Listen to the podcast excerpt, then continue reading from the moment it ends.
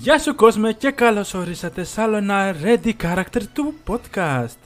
Λοιπόν, τι είναι αυτό το podcast? Σε αυτό το podcast εγώ και ένας καλεσμένος από το ελληνικό anime community μιλάμε για ένα anime και σας το παρουσιάζουμε μέσα σε λίγα λεπτά. Σήμερα ο σημερινός μας καλεσμένος είναι ο κύριος ο Takou Spike. Κανένα χαρούλες ρε.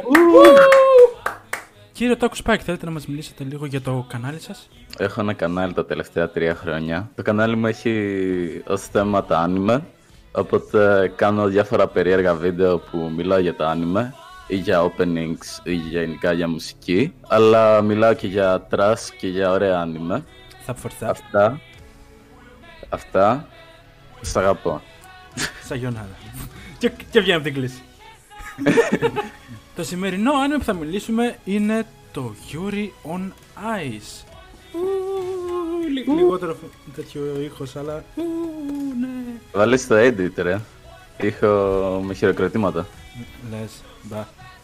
Εδώ είμαστε ζωντανή εκπομπή, είμαστε έτσι πιο... Δεν Α, παίρνουμε... είμαστε πιο ζωντανή. Δεν παίρνουμε χειροκροτήματα κονσέρβα. Οκ, οκ, οκ, το, το αποδέχομαι. Πρόκειται για ένα anime το οποίο βγήκε το δύο χιλιάδες δεκαέξι τον Οκτώβριο και είναι παραγωγής του στούντιο Mappa. Δεν θα κάνω inside joke. Για, για το Mappa. Θα κρατηθώ, ναι. Λοιπόν, το έχουν εξισχύσει αυτό το στούντιο πια, δε. Η ιστορία ξεκινάει με τον Yuri, ο οποίος είναι ένας εικοσιτριάχρονος, ο οποίος κάνει, ε, πώς το είπες κιάτο? Ice skating. Ice skating και κάποια στιγμή... Τον τραβάνε βίντεο κάτι κοπελίτσες και γίνεται famous αυτόν τον boy και έρχεται ένας ε, alpha male Ρώσος ο οποίος στην αρχή θέλει να τον ακουμπήσει αλλά ταυτόχρονα θέλει να τον βοηθήσει να γίνει ο καλύτερος σε αυτό το πράγμα που είπα το πριν και, και λίγο πολύ αυτή είναι η πλοκή του, αλλά είναι λίγο πιο ποιοτικό από αυτό το πράγμα που περιέγραψα. Ναι, ε, βλέπουμε όλη την, ε, τη σταδιοδρομία του στο πατινάζ και ε, όλα αυτά τα πράγματα. Ice skating. Είπες πατινάζ, είπα να απαντήσω. Πώς έμαθες για αυτό το άνεμα? Δεν έχω ιδέα. Βασικά, απλά ήταν πολύ γνωστό από όταν βγήκε το συγκεκριμένο άνιμε, οπότε από όταν ξεκίνησα να ασχολούμαι με άνιμε, απλά ήταν ε, από τα recommended ε, άνιμε που πρότεινε όλη η κοινότητα με λίγα λόγια. Γενικά υπήρχε και πολύ hate για το συγκεκριμένο άνιμε. Ναι, είναι πολύ ωραίο θέμα αυτό να συζητήσουμε γιατί έχει πάρα πολύ πλάκα από τότε. Επειδή, παιδιά, να το πούμε, το άνιμε είναι γιαόι. Ξεκάθαρα δεν το κρύβει καν, δίνει πόνο. Τι, έχεις κάποια αντίρρηση, δεν σε βλέπω να μιλάς? Κοίτα, ε, πιστεύω ότι το άνιμε είναι λίγο πιο πολύ σαν sports, αλλά σίγουρα έχει το γιαόι στοιχείο μέσα. Κοίτα, του. Το My Anime List λέει comedy και sports. Αλλά, ε. Ο Victor τον πέρναγε ένα χέρι τον Yuri. Πολλά χέρια τον πέρναγε, αλλά τέλος πάντων. Ούτε τείχος ε... για βάψιμο να ήταν. Και λοιπόν, είναι η φάση, αφού είναι για ό, το συγκεκριμένο άνιμε, είχε βγει πολλοί κόσμος να το κράξει για αυτό το λόγο. Α, τι είναι αυτή, είναι γιαόι, χοροπηδάνε εκεί πέρα σε κάτι πάγους και χαίρονται μόνοι τους. Το θέμα είναι ότι το συγκεκριμένο άνιμε δεν είχε, δεν είχε καθόλου memes για να γίνει, για να γίνει ξέρω εγώ κάτι σε φάση ο αγαπημένο άνιμε. Γιατί άμα είχε το πολλά memes όπως τώρα έχει το JoJo, δεν θα υπήρχε κανένα απολύτως θέμα. Κοίτα, το Yuri on Ice είχε δύο νομίζω σκηνές, οι οποίες είναι αρκετά γνωστές, ε, όπου είναι στα πρώτα επεισόδια της σειράς, όπου νομίζω κατακρίναν λίγο πολύ για το γιαόι στοιχείο του το και παιδί, δεν έκατσαν πραγματικά να δούνε το τι άλλο έχει να προσφέρει αυτή η σειρά, το πόσα άτομα έχουν προσπαθήσει για να φτιάξουν αυτή τη σειρά. Αυτό. Ε, εγώ προσωπικά το είδα το συγκεκριμένο άνιμε γιατί είχε φάει τόσο hate και είπαμε ωραία να κάτσουμε να το δούμε γιατί τι σκαταπατινάζ έχει να κάνει, γιατί είσαι τόσο hate. Γε, γενικά όταν βλέπω βλαμμένους να κάθονται και να κράζουν γκέι καταστάσεις ομοφιλοφιλικές κτλ, μου γυρνάνε λίγο τα λαμπάκια και είμαι σε φάση ωραία θα το δω να δω τι σκατά έχει κάνει λάθος, το οποίο δεν, κάνει, δεν έχει κάνει τίποτα λάθος, έχει να σου δώσει πράγματα εκτός ότι έχει πανέμορφη μουσική, να το πούμε αυτό, πολύ ωραία μουσική. Το συγκεκριμένο άνιμε. Ισχύει αυτό που λες. Κοίτα, έχω να πω δύο facts για το συγκεκριμένο και πιο συγκεκριμένα για την παραγωγή του. Το πρώτο fact είναι ότι είναι το άνιμε το οποίο έχει τη μεγαλύτερη παραγωγή το δύο χιλιάδες δεκαέξι. Είχε, αν θυμάμαι καλά, σαράντα κάτι animators. Και κατά δεύτερον, αυτοί που, πώς να τους πω, το staff τέλος πάντων, το κύριο staff που έβγαλε το άνιμε, έχει αναλύσει πάρα πολύ το κάθε χώρο που θα δεις. από το, από το οποιοδήποτε άτομο, είτε από τον πρωταγωνιστή είτε από τους side characters. Οπότε είναι ένα πολύ καλό δουλεμένο άνιμα. Αλλά δεν έχει κριθεί αρνητικά γιατί έχει γιαόι στοιχεία. Πραγματικά δεν βρίσκω κανένα απολύτως λόγο να, να κάτσεις και να κατακρίνεις κάτι μόνο, και αυ, μόνο επειδή είναι, ξέρω εγώ, γιαόι. Είναι εκνευριστικό ακούγε... αυτό ώρες ώρες. Μ' ακούγεται λίγο ομοφοβικό, αλλά τέλος πάντων. Λίγο. αλλά, αλλά όταν ε, γλύφονται οι, οι JoJo's, είναι εκεί memes, επομένως δεν θα το κατακρίνουμε. Ε, έχει ξύλο και είναι πολύ... Α, έχει ξύλο. Ε, ναι, δεν έπαιξε ξύλο ποτέ ο Plisetski με τον ε, με το Yuri γι' αυτό. Ακριβώς, ακριβώς. Ε, ξέρεις τι, αν, αν δεν είναι shonen, δεν είναι καλό. Πρώτο και κύριο αυτό, αν δεν είναι shonen δεν είναι καλό. Αν δεν έχει ξύλο δεν είναι καλό. Ε, αν δεν έχει... memes δεν είναι καλό. Θα, θα μπορούσαμε να βγάζουμε χολή για πολύ ακόμα, αλλά δεν πειράζει, ας το πάμε παρακάτω. Ναι, ισχύει. Ε, ε, εγώ επομένως έμαθα το συγκεκριμένο άνιμε λόγω του πολύ hate και επειδή με εκνευρίζει να πέφτει hate χωρίς κανένα λόγο, επειδή ήξερα ότι έχει καλή μουσική, άκουγα τη μουσική που έχει τέλος πάντων και πριν το δω και απλά τσαντιζόμουν και λέω ωραία, θα κάτσω να το δω. Ήτανε πολύ αξιοπρεπές άνιμε. Ήταν πάρα πολύ ωραίο. Εμένα μου άρεσε πάρα πολύ. Ήταν να παίζει εκείνη την περίοδο, να ήταν τότε που έκανα εισαγωγή στο slice of life και στο έτσι λίγο πιο μη shonen. Γιατί παλιά άμα δεν είχε δυνάμεις και τέτοια, εγώ δεν το βλέπα. Παρ' όλα αυτά, είναι από τα, λί, από τα πρώτα, ξέρω εγώ, άνιμε τα οποία τα είδα και δεν, έχουν, δεν είχαν τέτοια χαρακτηριστικά. Και μου άρεσε πάρα πολύ. Επίσης, να πούμε ότι έχει απίστευτο opening. Το άκουγα πριν κιόλας. Πριν ξεκινήσουμε το podcast, είναι απίστευτο το opening. Το, το Make History. Ναι, είναι ναι, πραγματικά. Απίστευτο. Και επίσης, ε, αν θυμάμαι καλά, έχει, έχουν βγει σε Ολυμπιακούς αγώνες ή κάτι τέτοιο και έχουν χορέψει ακριβώς το ίδιο χορό με το Make History. Προσωπική άποψη, δεν είχα θέμα με το γιαόι, αλλά είχα θέμα με το, πώς θα το πω, με το fan service του. Με το πώς χρησιμοποίησε το γιαόι του. Το οποίο... Οκ, okay, δεν δε λες ότι μου χάλασε όλη τη σειρά ή κάτι τέτοιο, απλά μου ήταν λίγο αδιάφορο το πώς κάνει development, το, το yaoi στοιχείο του. Σίγουρα συνδυάσανε στο fan service του και comedy σκηνές, ας πούμε, με, το, με τον Ρώσο, όπως λέγεται αυτός, ο, ο Victor. Ναι. Αλλά δεν δε ξέρω, δεν μου φάνηκε κάτι το... Είτε υπήρχε ή δεν υπήρχε, το ίδιο πράγμα θα μου ήταν για μένα η σειρά. Εμένα το αρνητικό βασικά, ένα αρνητικό έχω βρει το οποίο παρατήρησα σε όλη τη σειρά και το οποίο με χάλασε λίγο, αλλά εντάξει, ε, παλεύεται. Είναι το ότι πολλές φορές στους χορούς ε, γινόταν πολλή ανακύκλωση σκηνών. Θα είχες το ίδιο πλάνο, από την ίδια γωνία, την ίδια ε, ξέρω εγώ φιγούρα κτλ. κτλ. Το οποίο εμένα με ψιλοχάλαγε γιατί από... Από ένα σημείο και μετά, αφού έχεις δει, ξέρω εγώ, τα πρώτα δέκα επεισόδια. Όχι δέκα, είναι δώδεκα όλα και όλα. Τα πρώτα επτά επεισόδια, ξέρω εγώ, που πρέπει να χορέψουν ένα συγκεκριμένο τραγούδι το οποίο κάνανε πρόβα. Επομένως το έχεις ξαναδεί και το έχεις ξαναδεί. Απλά βλέπεις. Οπότε μένει σε μια λούπα, έτσι. Ναι, αυτό. Μπαίνει σε μια λούπα. Επομένως βλέπεις ξανά και ξανά τα ίδια. Θα μπορούσε, ας πούμε, να αλλάζει, ξέρω εγώ, οπτική γωνία. Ή να γίνεται λίγο πιο zoom out. Ή σε κάποιες άλλες που είναι πιο zoom out να γίνει πιο κοντινό ή κάτι τέτοιο. Είχε πολλή ανακύκλωση σκηνών, το οποίο με ψιλοχάλασε από τη μία, αλλά εντάξει, μπορώ να το καταλάβω, γιατί μιλάμε τώρα για κάτι το οποίο είναι πολύ συγκεκριμένο, γιατί οι φιγούρες οι οποίες γίνονται μέσα στο άνιμε είναι όντως φιγούρες που γίνονται γενικά σε ice skating, ε, διαγωνισμούς κτλ. Έχω να πω αρκετά πράγματα για το Yuri on Ice, κυρίως θετικά. Ε, ένα από τα θετικά που έδωσε γενικά στην κοινότητα μετά την ύπαρξή του είναι ότι νομίζω έκανε πιο διάσημο, ας πούμε, σαν είδος το Yuri και το yaoi, το οποίο έδωσε μια δυνατότητα, ας πούμε, σε πολλούς να μιλήσουν και να ασχοληθούν για αυτά τα είδη που μέχρι τότε κανένας δεν ασχολιότανε. Επίσης το άνιμε, όποιος το δει και μου πει, ας πούμε, ότι α, δεν έχει καλά animation ή δεν έχει καλή μουσική, ψεύδεται ή κάτι τέτοιο. Γιατί πραγματικά ήταν εντυπωσιακές κάποιες σκηνές και από τα δύο ή κομμάτια. Του αρέσει το One Piece. Ε, του αρέσει το One Piece, οκ. Okay. σε αυτό το κοινό δε... ναι. Σε αυτό το κοινό νομίζω δεν απευθύνομαι, γιατί είναι κάτι εντελώς διαφορετικό από αυτές τις σειρές που αναφέρουμε τώρα. Αλλά θετικά στοιχεία τα οποία μπορώ να βρω είναι ότι Θεωρώ ότι είχε καλό character development σε κάποιους χαρακτήρες, τουλάχιστον στους πιο main. Ας απομακρύνω λίγο το, το yaoi στοιχείο. Ε, θεωρώ καλό character development, ας πούμε, του πρωταγωνιστή, του Yuri, ας πούμε. Να σου δείξει λίγο το, το background του, να σου δείξει την προσπάθειά του, το τι σχέση είχε με κάθε χαρακτήρα, είτε με τον Victor, είτε με τον άλλο, το, το Ρώσο, το Yuri. Οπότε έδωσε χρόνο για να σου παρουσιάσει τους χαρακτήρες και να μην σου πει ότι πάρε, έχουμε χορό και καλό animation μόνο.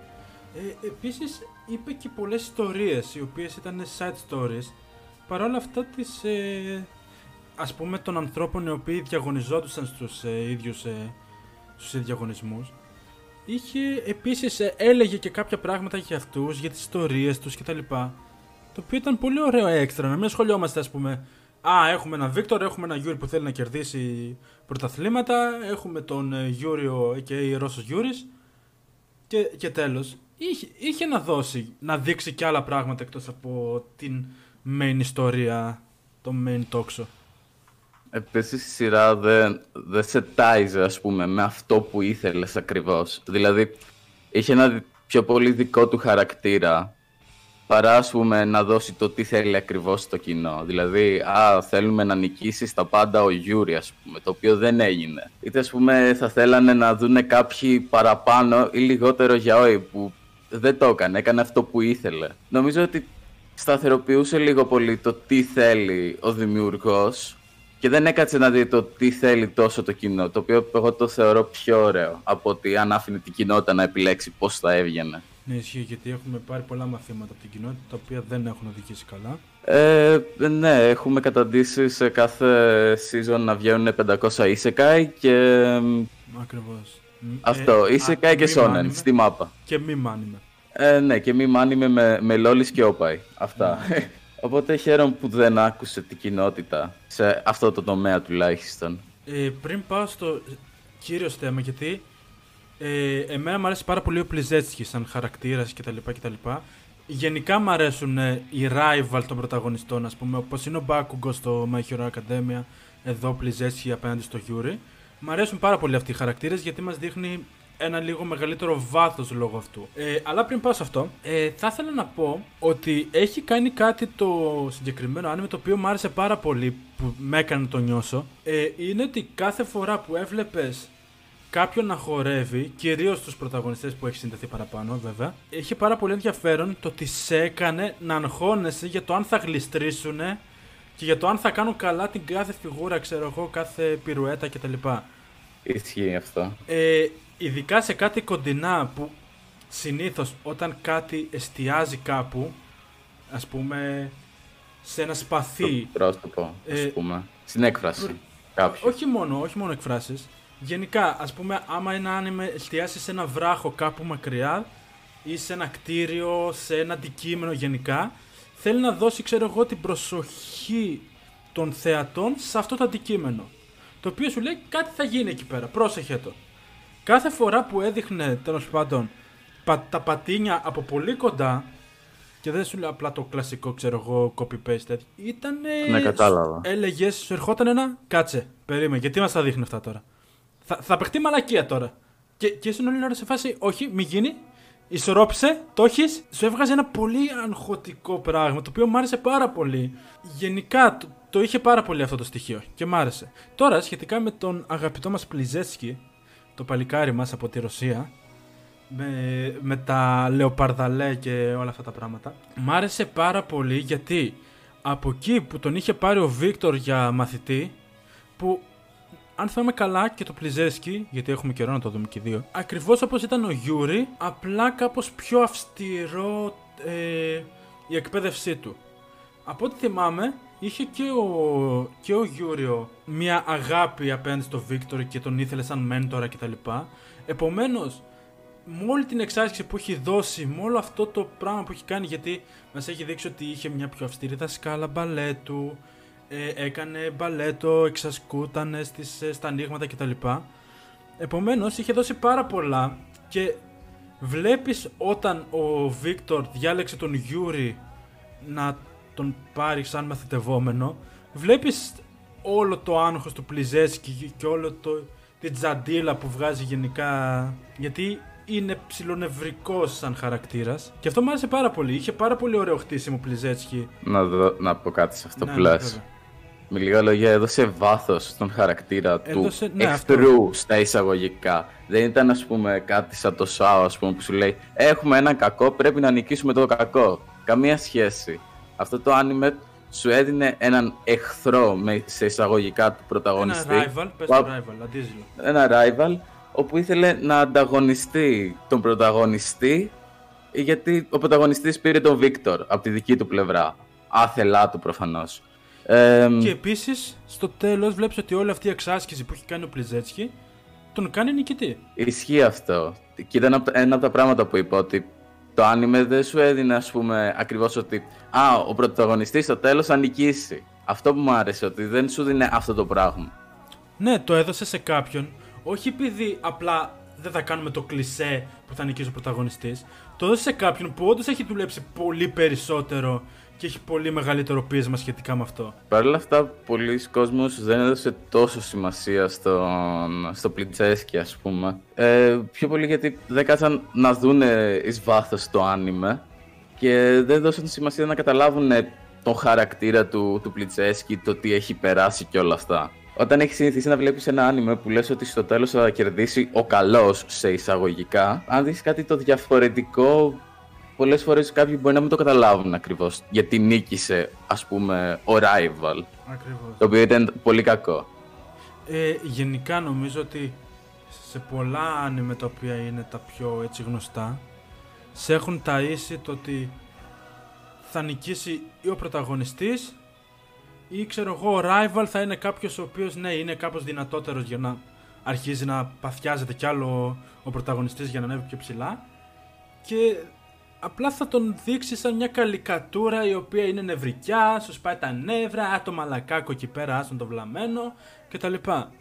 Το οποίο δεν, γενικά δεν χρειάζεται να βάζουμε, να, βασικά να αντιστοιχούμε χαρακτήρες με συγκεκριμένα κουτάκια τα οποία α, αυτός είναι ο rival, αλλά, άρα είναι δεύτερος χαρακτήρας, άστον εκεί στη γωνία, άστον πέρα. Αυτό ακριβώς. Ένα άνιμε που μπορώ να συστήνω για όσους έχουν δει το Yuri on Ice ή τέλος πάντων τους αρέσει αυτό που έχουμε πει σαν concept αυτού, αυτής της σειράς, το μόνο που έχω δει το οποίο μοιάζει λίγο είναι το Free, είναι αλήθεια, και δεν θα το πιάσω τόσο πολύ στο, στο yaoi bait που έχει, αλλά πιο πολύ στο θέμα sport και πλοκή, οπότε αφήνω αυτό εδώ, μην κάνω παραπάνω spoils. Θα μπορούσαμε ε, να πούμε ότι το Free έχει αρκετά πιο χτισμένους χαρακτήρες από τα συνηθισμένα sport anime. Σίγουρα. Ναι, και έχει, και έχει παραπάνω χρόνο για να σου Καλά, ναι, χτίσει τους χαρακτήρες. Έχει δύο, τρεις, νομίζω τρεις, και έχει και ταινίες. Επομένως, ναι, έχει αρκετό χρόνο για να το χτίσει όλα αυτά. Θα το πρότεινα και σε άτομα που ασχολούνται είτε με κάποιο anime slice of life ή sport, κυρίως sport, και εντάξει, και λίγο δεδομένο κάποιον αν του αρέσει να βλέπει γενικά γιαόι. Αυτό το θεωρώ δεδομένο. Αυτά λίγο πολύ. Πάνω κάτω και εγώ αυτό θα πρότεινα, ίσως και Kuroko no Basket. Μιλάμε για σαν θέμα σπορτ, ναι. Σαν θέμα αλλά σπορτ, ναι. Και από, και από θέμα γιαόι, ναι. Ε, δεν το έχω δει για να σου πω, είναι αλήθεια, αλλά Ε, επομένως, ναι, Kuroko no Basket θα το, θα το πρότεινα εγώ. Επίσης θα το πρότεινα τώρα που μου ήρθε στο μυαλό, σε άτομα που ασχολούνται με music anime. Oh, ισχύει. Ισχύει πάρα πολύ, γιατί έχει πολύ εντυπωσιακή μουσική, δηλαδή ακόμα και αν μην είναι, να μην είναι τραγουδιστές ή να μην παίζουν κάποιο μουσικό όργανο, το άνιμε βασίζεται πάνω στο χορό και στη μουσική, οπότε σίγουρα θα αρέσει πάρα πολύ σε κάποιο άτομο που έχει δει, ας πούμε, K-On ή κάποιο παρόμοιο άνιμε. Να μας αρέσει η μουσική, πρέπει να το δεις. Ελπίζω να σας άρεσε και το σημερινό podcast. Ε, θέλω να ευχαριστήσω πάρα πολύ τον κύριο Takou Spike που ήταν εδώ σήμερα, μαγί Mike. Ευχαριστώ και εσένα και αυτό που με έφερες εδώ πέρα. Πηγαίνετε, τα δώστε, πηγαίνετε, δώστε όλη σας την αγάπη στον Spike. Ε, θα ξεκινήσει να κάνει Α, βίντεο, το, το υπόσχομαι εγώ. Α, ωραία. ναι. Και δεν ξανεβάζω ποτέ. Κυρίως γιατί, ε, τι να κάνουμε, είχαμε και πανελλήνιες. Ναι, επομένως, ήταν πολύ λογικό να μην ανεβάζει. Αλλά από εδώ και πέρα σας το υπόσχομαι εγώ θα ανεβάζει, θα τον αναγκάσω. Πηγαίνετε, τσεκάρετε, δώστε αγάπη. γενικά σε όλο το community, έτσι να δίνουμε λίγο αγάπη, γι' αυτό είμαστε εδώ πέρα. Ελπίζω να σας άρεσε λοιπόν και τα λέμε την επόμενη φορά. Sayonara! Sayonara!